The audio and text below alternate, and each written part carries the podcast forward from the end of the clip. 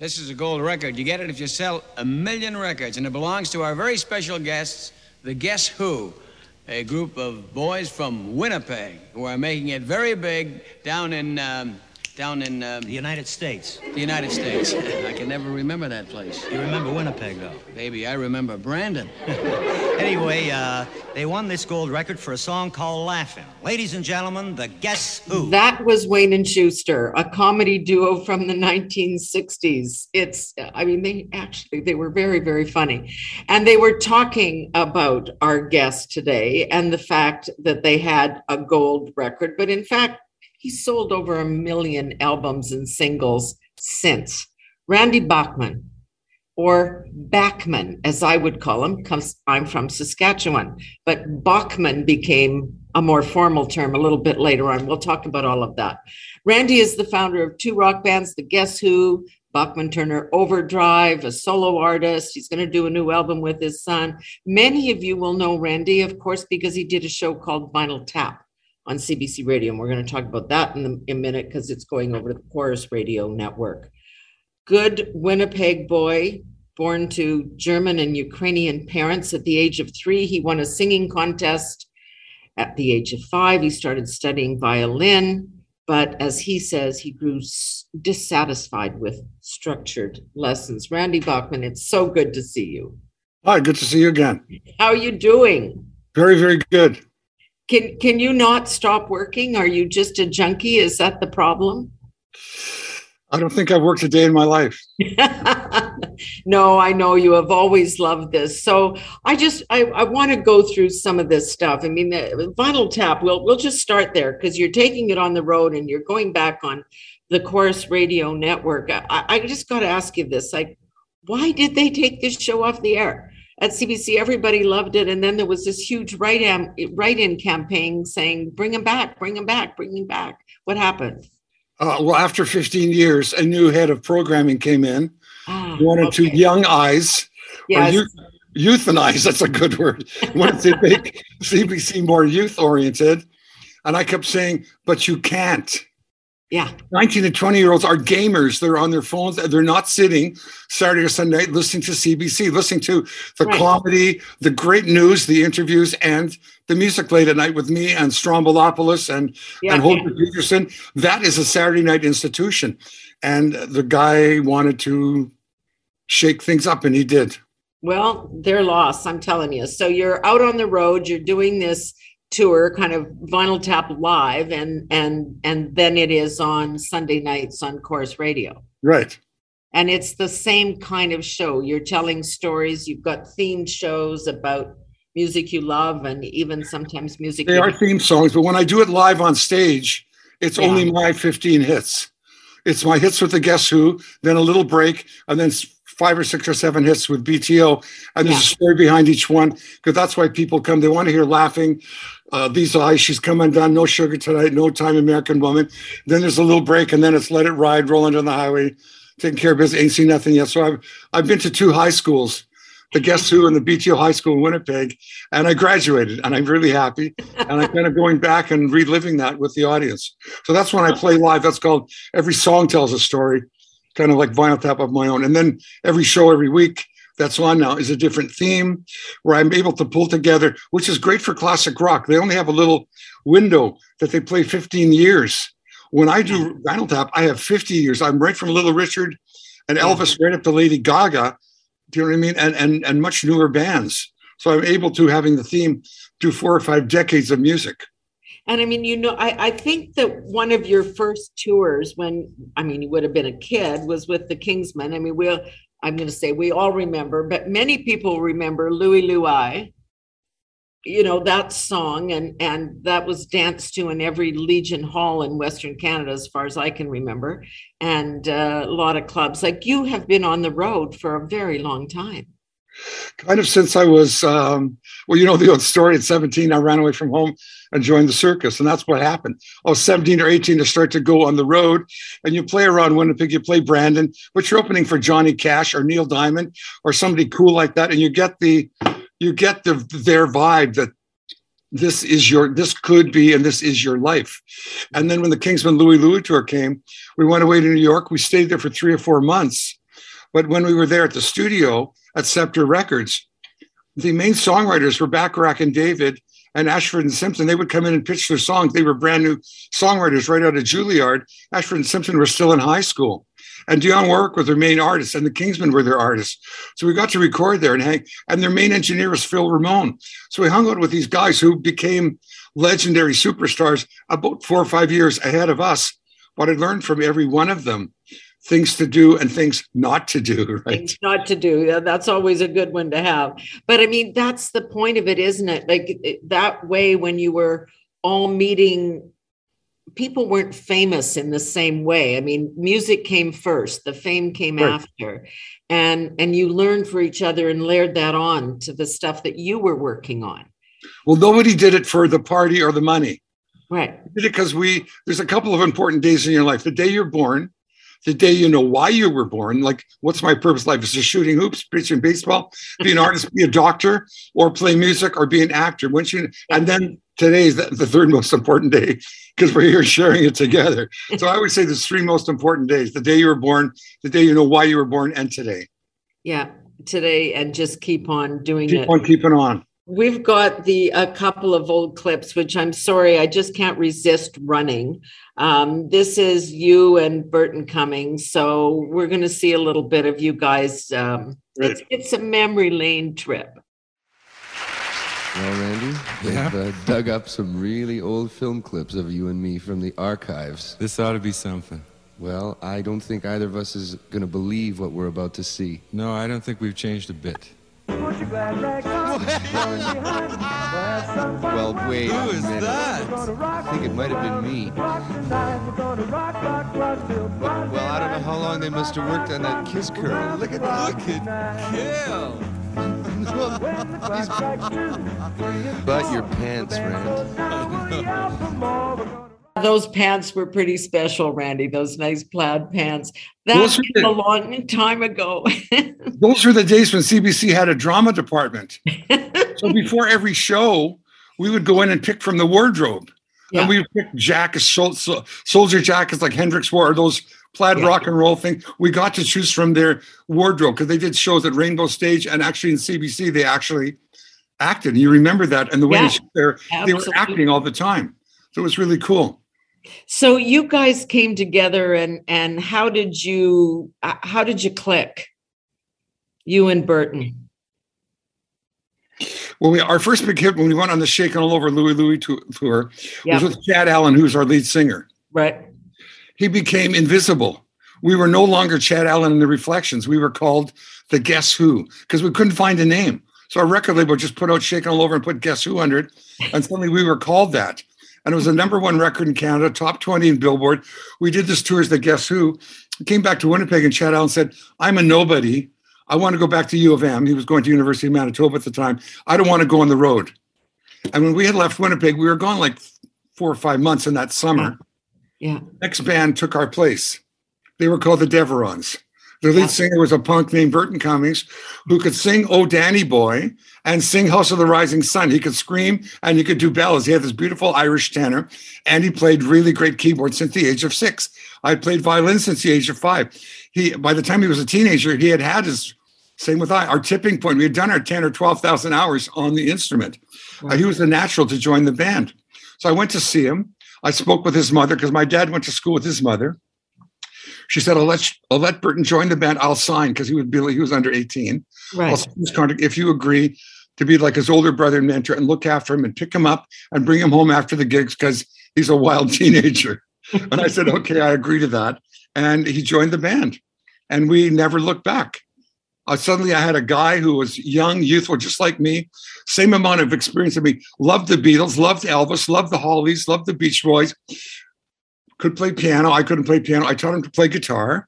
Yeah. And boom, we started to write together. And we we sensed an immediate magic that every time we're together, I walk on stage with him next week, somehow one and one equals three, and we become bigger than the, than each one of us on, on our uh, own. Let's take a listen to that because because he talks about this in this next clip. Go ahead. Well, Randy, do you remember those early days when we first started writing songs? The days of being young. Yes, I remember. It was about 11 years ago, I guess, wasn't it? Pretty long time. And Good some beginnings. Of the, some of the early ones weren't uh, all that hot. No, they if weren't I too remember hot correctly. No. I think what happened though, when we started writing together and bouncing ideas off each other, that's when I would say the two of us really blossomed as writers. I think that's we learned from each other. We really needed each other. yes, very much in those days. But while we were a writing team, there were still some great songs that we wrote as individuals. And my favorite one of all the things you wrote individually was Undone. Why don't we do a bit of that for the people? All right.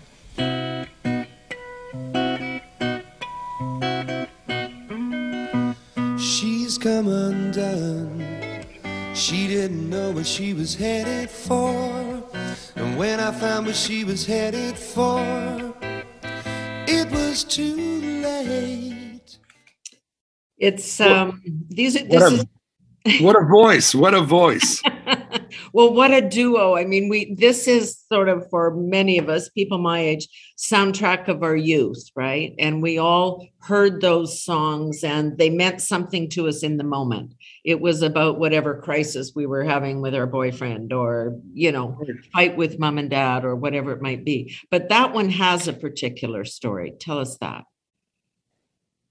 Well, I'd met a girl in Vancouver, and um, we were just coming here every so often because we still lived in Winnipeg.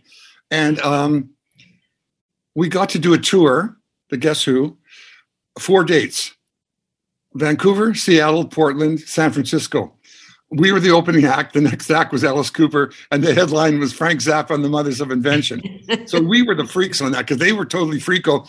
We Right. wore our Beatles suits and suits and tie, uh, shirts and ties. We were the freakos because the crowd was totally hip crowd playing the Retinal Circus and the Fillmore and stuff. so after that, we came home with a big celebration party. We've been on tour with the Mothers, and Alice Cooper was brand new then because Frank had just discovered them and had him on them on his record label. Yeah. So we came back. We had a big party at University of Manitoba, where a guy named Guy Sobel, who was a friend of mine, his father was a professor, but back in England for the summer. And Guy had this big, beautiful house at, on the campus at UBC. And you know how big the cool those houses were, very British. yep. There was a party in the basement. Somebody brought, and I was there with this girl, and um, just hanging out and listening to music. And somebody put something in her drink, and she had a fit on the floor. Went into a coma. They called the ambulance and the Mounties. Wow. She never woke up. She went to the hospital for a week and she passed away. And at the time, I had a jazz chord progression that Bert and I couldn't find anything to write music to or even lyrics to. And I got it from Lenny Breau because I grew up with him as my guitar mentor. I was 14, he was 15. He just moved to Winnipeg. He had no friends. I became his only friend. He was my friend and hung out with him for two years. So I had these jazz chords. And then I heard a Bob Dylan song on the radio because FM uh, radio was just starting then in Vancouver. Yeah. Tim Burge and FM radio, where it's stereo and we get to play albums, anything we want.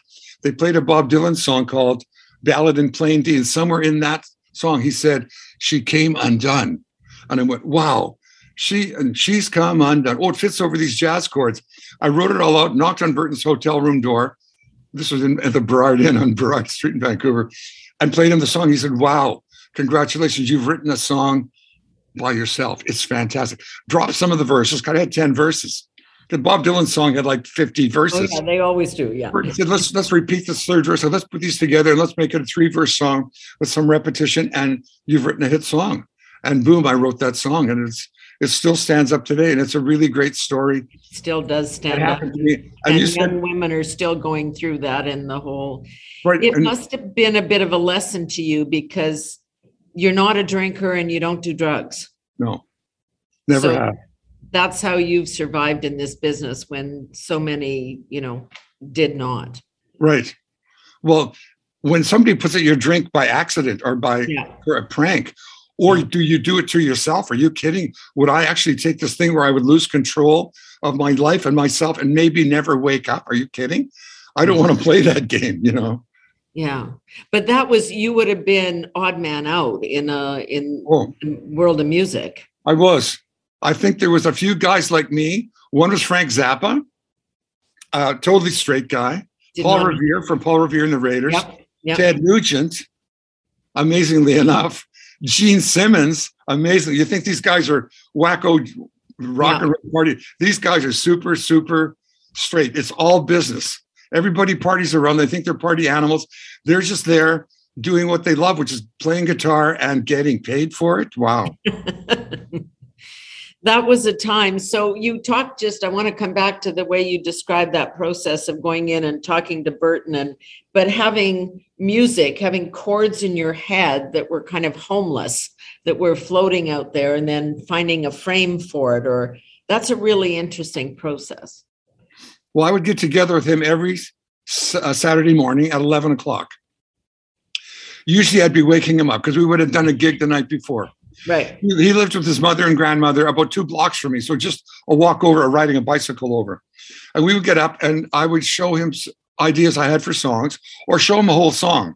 And he'd kind of sit there listening to the song. I'd get to a part and he'd, he'd perk up and he'd go down. And I knew it's like playing right. for an audience. They either get up and dance or they don't. you want to make them dance. Then he would play me a song. And I'd say, I like the beginning of your song, but it totally dies you like my hook or my chorus. Let's put them together, put them in the same key, change the tempo. That's how we wrote songs. We put together our own greatest hits, which were not hits, until we put them together and threw out the, the, the excess of waste, or you want to call it, and put together our own best of ideas. And we mm. wrote that way. Once in a while, we got lucky and wrote one that was completely stood alone. And we put them back to back, which was No Sugar Tonight, New Mother Nature. And yeah. amazing enough, when we put them in the same key, they fit over each other at the end. So we created our own day in a life, like Lennon and McCartney, that starts with I heard the news today, oh boy, and then goes to woke up, got out of bed. So right. for example, we put that together. We went, wow, we've done our own Beatle thing and put these two songs together. We had some amazing magical moments together. But I, you know, I I think a lot of people have said that that you two are you are sort of Canada's Lennon and McCartney. I mean, you have produced a lot of material. I look back, there's a box set out now of Guess Who, BTO, Burton solo, and my solo. That's, I think it's six CDs and six vinyls. Yeah. And looking back at it, because I've had to do interviews about it, together and on our own, we created an incredible, impressive amount of music. Not all of it's famous because you can't have everything famous. Right. Everything can't be number, number one. You got to have a dip, which I call a learning curve, and learn how to come back and tread water again, and then maybe win win win another race. And we've been very lucky to, you know, I've been very lucky to have win a couple of races with Guess Who, BTO, and then my own solo stuff.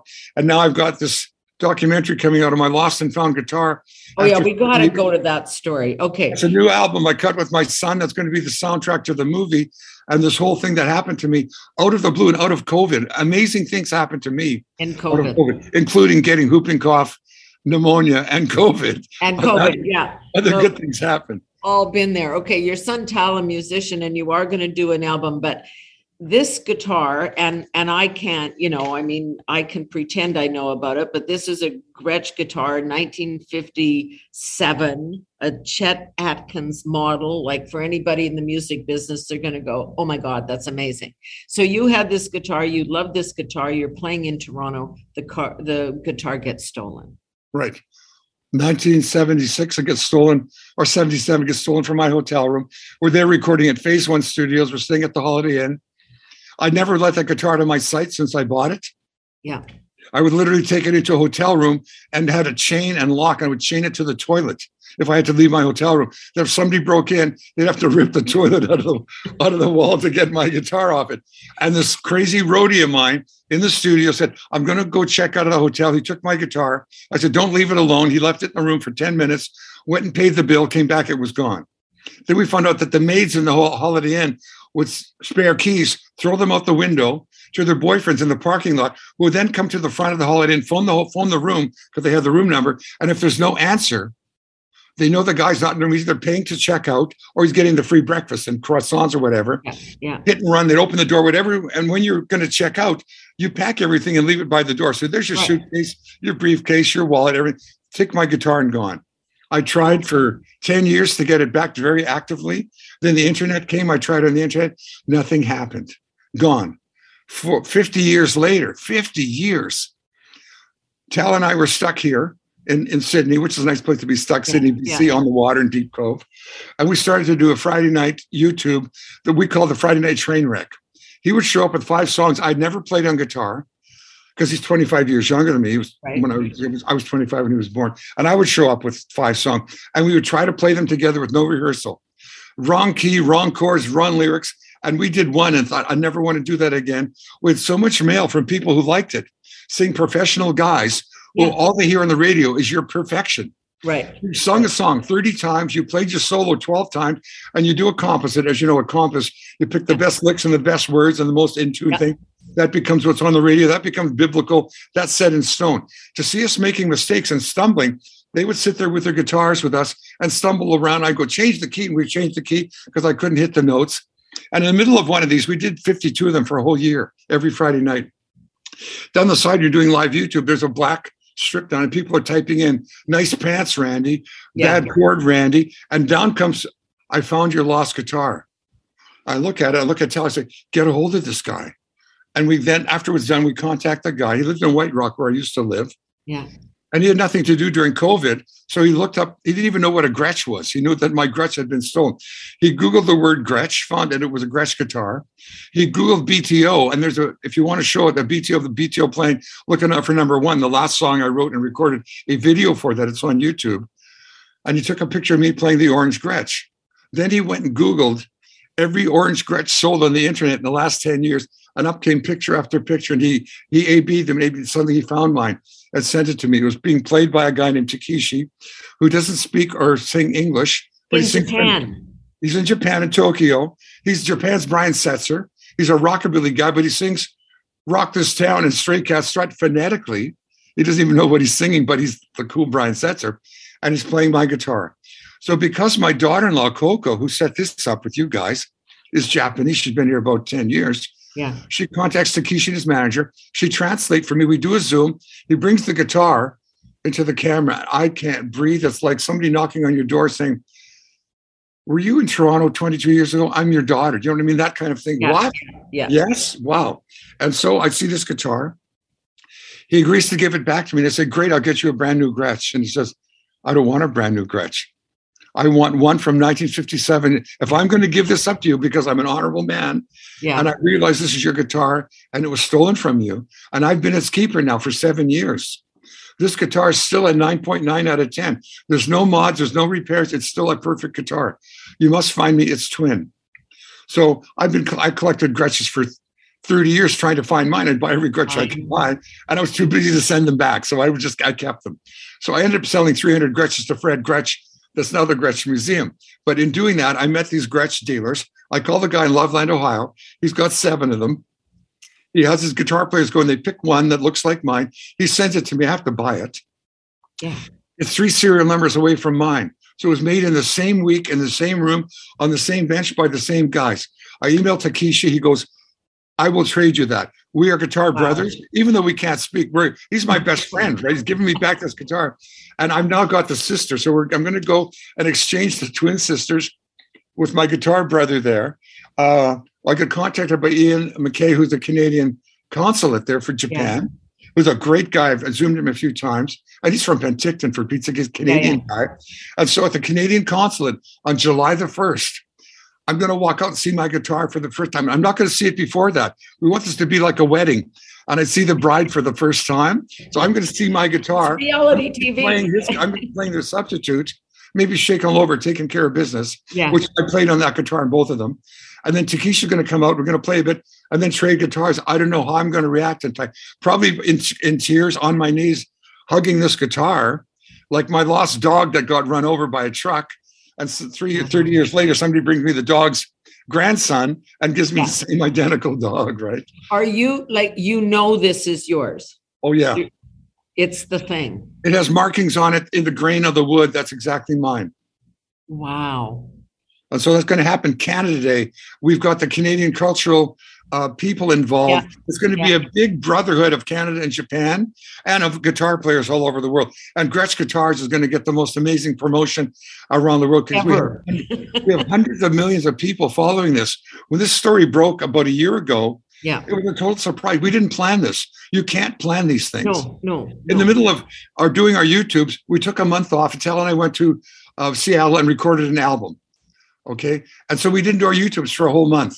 When we came back, Coco kept saying, You got to do YouTube. Everybody wants to do a YouTube. And I said, We're not ready. We still got our album on our mind. We're doing the mastering and the sequencing and all this stuff. So just do one, grab a guitar. So I grabbed the Gretsch guitar that I had bought to trade mine. And she said, talk about the guitar. So I tell the Yeah. story. She puts it on YouTube. I get a call the next day from uh, CTV in Victoria. Come in and talk about it. They put it on the news. Then it went national. And then we got a call from CBS Good Morning America, um, BBC in London, uh, Mexico City. Uh, this No, it's an amazing story. This is like a long lost lover that, Right. you know, So instead of meeting- getting up every day and having bad news, bad news, and more bad news on CNN and Fox, yeah, this is a little bit of people doing random acts of kindness, for, all Right. for me, because it was a feel good story. And I'm still amazed at it. People are still coming on board. Uh, we got incredible producers in LA. Uh, Yeah. Air Canada came on board. They're flying us there. They're going to handle the guitar perfectly. Do you know what I mean? The guitar gets its own pod on the yes, plane. it you should know? have its own pod for sure. Now, did did the the young man in Japan, musician A, did he know this was your guitar and its origin story? And B, did he know who you were? He didn't know any of that because he's quite young and he's Japanese. He doesn't speak English. Right. He knew, he knew Brian Setzer, obviously. He knew Yeah. some of the songs. But when he was told the story and how I lost it in 1976, 77, and that's when he was born, and he said, through the translator, I was born to look after your guitar. Yeah. When I tried it in the store, vintage store in Tokyo, which we're going to go to and visit, when I tried it in the store, there was eight of them on the wall. I tried them all. And when I got to this one, it said to me, I am special. I am in people's hearts and houses all over the world. Take me. He took the guitar home. He's been looking after it. He didn't know why. Then when he found out that it was mine and I wrote all the Guess Who and played, and the, all the BTO hits were written and played on that guitar Yeah. as part of the soundtrack or part of the composition. He said, I'm an honorable man. I'll give you back the guitar. And then I told you the story how I found the one Yeah. him back. But this is, uh, I mean, it is. I mean, obviously it called to him, but this is, I mean, this now takes your legacy and your body of work into a whole new generation and a whole new world. It's, I mean, it really is amazing. we have literally tens of millions of followers now following this story. That Yeah. when I when I land, it's going to be like the, when the Beatles landed in New York. when I land with this guitar in Vancouver, there's going to be four or five television stations there, plus the Netflix guy, plus our own photographer Yeah, who were doing the documentary, yeah. filmed all of our YouTubes for nothing because them and Co- them and Coco were working on a movie in Victoria and they got shut down because of COVID. And she called and said, "I have all these soundmen and cameramen. Why don't you and Tal do a YouTube?" And I said, "No way, I don't want to do that." And then we did 50 of them. It was amazing. So all these things have happened from the universe or from COVID. Yeah. In the middle of it all, I got very ill. I had double whooping cough. I couldn't breathe. I had pneumonia. I got COVID. I was in and out of the hospital. It was terrible, but I survived. You've got it all back. You've got Yeah. your, yeah. Well, and that too is meant to be. I think so. Yeah. Uh, even though I was double vaccinated. I know. I- Well, that's everybody's story. Uh, you know, it it doesn't matter. The variations just keep on uh, keep on coming. Want to ask you because we're kind of in this frame. You you are um, you know born of of Ukrainian parents. Do you do you watch that? Do you follow that? Is I it do, and it's absolutely terrible. And I'm totally a believer that it could have been avoided. The Yeah. whole situation in the US had it been avoided, could have been avoided if Biden and his team had just said, Thank you, Donald Trump. You got a great car here. We're going to drive it for a while. We're going to change a few things. But when they canceled everything, Yeah. it all boils down to what do we need to survive? Food, Yeah. water, shelter, and, and gasoline, Yeah. basically, because that's that's how our goods move around. And that's still being shut down. Them ignoring that those facts. Yeah. The stuff I see on TV every day is so shocking. Yeah, I think it's on us too. We we had we had a responsibility to act way sooner. I mean, Putin's been doing this stuff for 20 years, right? I know. Yeah, so we've got a, and in Winnipeg, certainly where I live, it's a big Ukrainian community too, and and it it's touching, it's touching everybody. Oh yeah. Yeah, it's touching everybody. All right, so um, uh, but the Bachman part, okay, I, I promised we'd come back to that because as I said, I grew up calling you Randy Bachman, um, even though it's spelled CH. But when you started to go into the US, it became Bachman Turner Overdrive. How did that happen? The guy who signed us to the record label deal was German named Charlie Fach. Ah, okay. F A C H, who you'd call Fack or Fosh or whatever. Yeah. And he put out a press release saying, here's a new band, BTO, Bachman, and he put B O C K, how to pronounce it, M A N. So I became Randy Bachman of Bachman Turner Overdrive. So my first time on American, my first time on American Bandstand, Dick Clark hands me the mic and says, "How do you say your last name, Bachman or Bachman?" I go, "Yes, all of the above." You know, It is a funny story, but you still call yourself Randy Bachman if asked. yes, because we say potato and potato, Yeah. Datsun and Dotson, Falcon and Falcon. It's, Yeah. between the languages. It's, the, it's that first syllable. That's the A. That's the difference. and I grew up in a neighborhood that was all Russian, Ukrainian. So your your friends are either Jewish or Catholic. Yeah. And so going to school, having this German Bachman, believe me, that was changed because I would get beat up by all the Jewish guys who were my buddies. I dropped the N off of M A N N to just single to Bachman, and Bachman became more of a eh, English pronunciation of my name. Yeah, no, no, for sure. I mean, Germans in small communities post-war, it was a difficult time for Yeah. sure. Oh my goodness, it's amazing. Okay, uh, because you just have a million and a half stories and people will get to hear them and watch them, and I'm so pleased about that. But but really one of my favorites is the story of the pizza and the piano and how taking care of business all came along. Like that's a great story. Do you will you share it?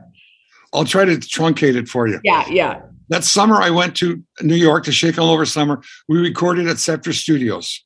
Yeah. Scepter, Scepter Records and Studios owned by Florence Greenberg, who managed the Shirelles and Dionne Warwick, and she wrote the hit Soldier Boy. She's the one who got Burt Bacharach and Phil Ramone there to work, and her son Stanley was the engineer. He engineered our, our next album after Shake All called Hey Ho, What You Do to Me. And Hey Ho was written by Ashford and Simpson. They even sang on it with us. But he was blind. His name was Stanley Greenberg.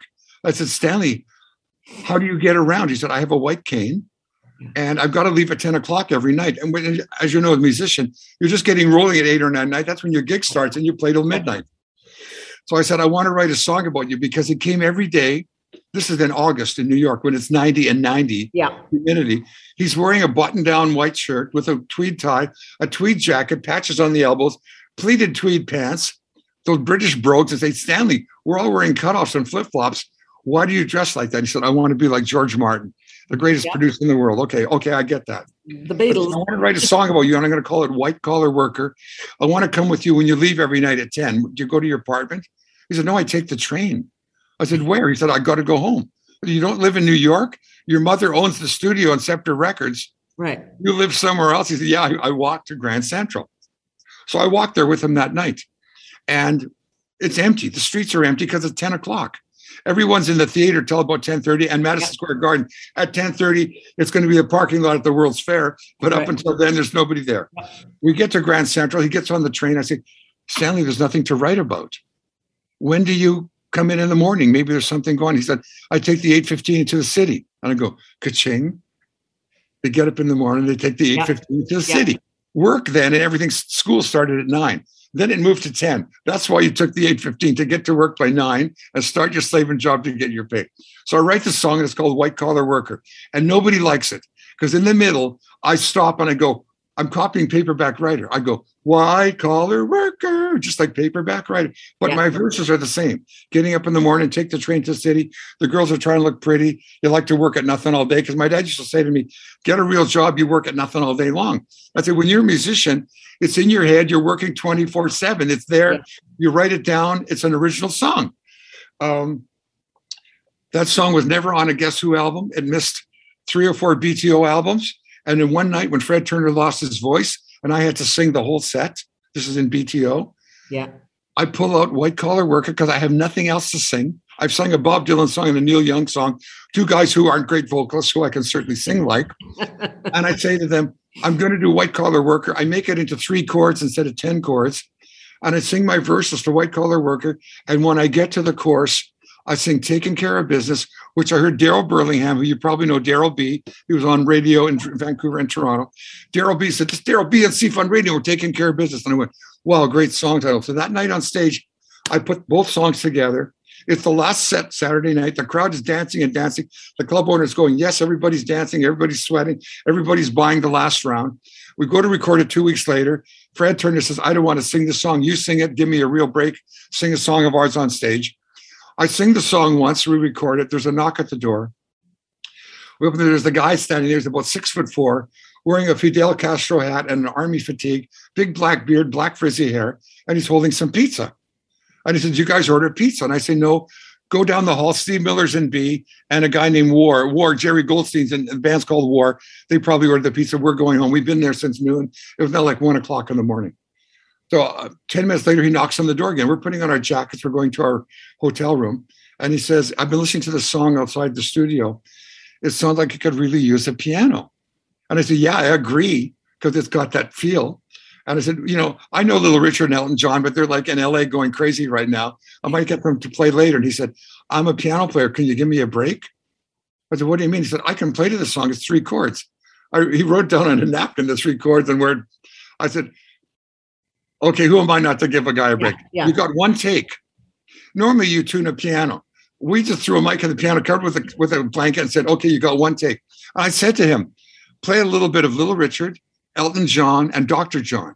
So he was going to give me a sample. So every verse in that is different. You hear the first verse, it's like Honky, honky Cat. The second one's like Dr. John, and the third one's like Little Richard. When he played, I said, Thank you very much. He went home. We went home. We came back the next morning. Charlie Fach flew in to hear the album one day early. I said to the engineer, We haven't heard the piano back. When you play Taking Care of Business, don't play the piano track. But halfway through it, the engineer pushed off the volume control and then came the piano. And Charlie said, What is that?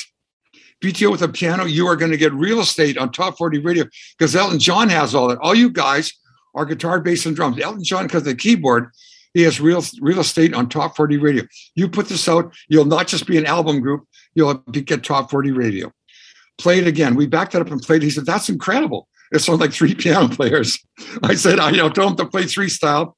And he said, Who is it? I said, I have no idea. The pizza guy.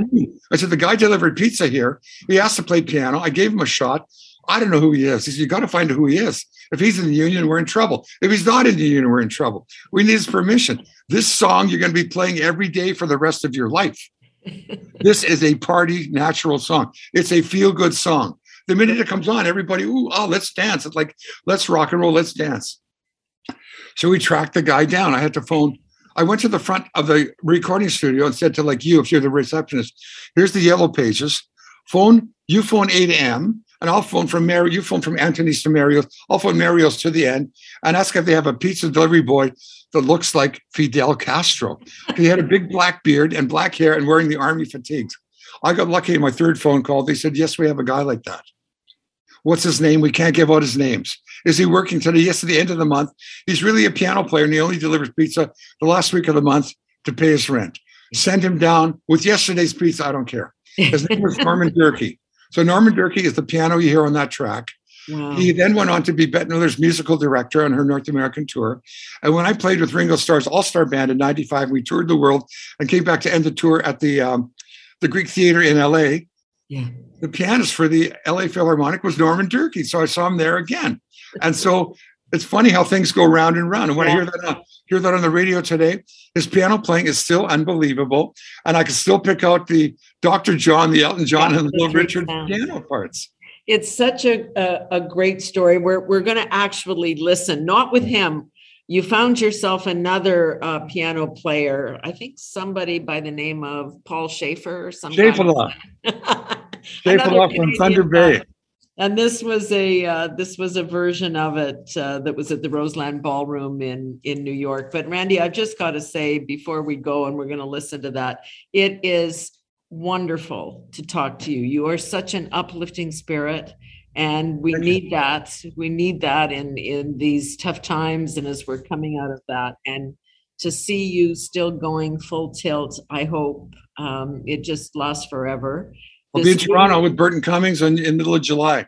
Okay, well, you know what? I'm gonna I'm gonna try and get there. Good. I'll, we'll, we'll call you. We'll contact you. Come backstage. Yeah, no, Let me tell you be, about Paul Shaffer.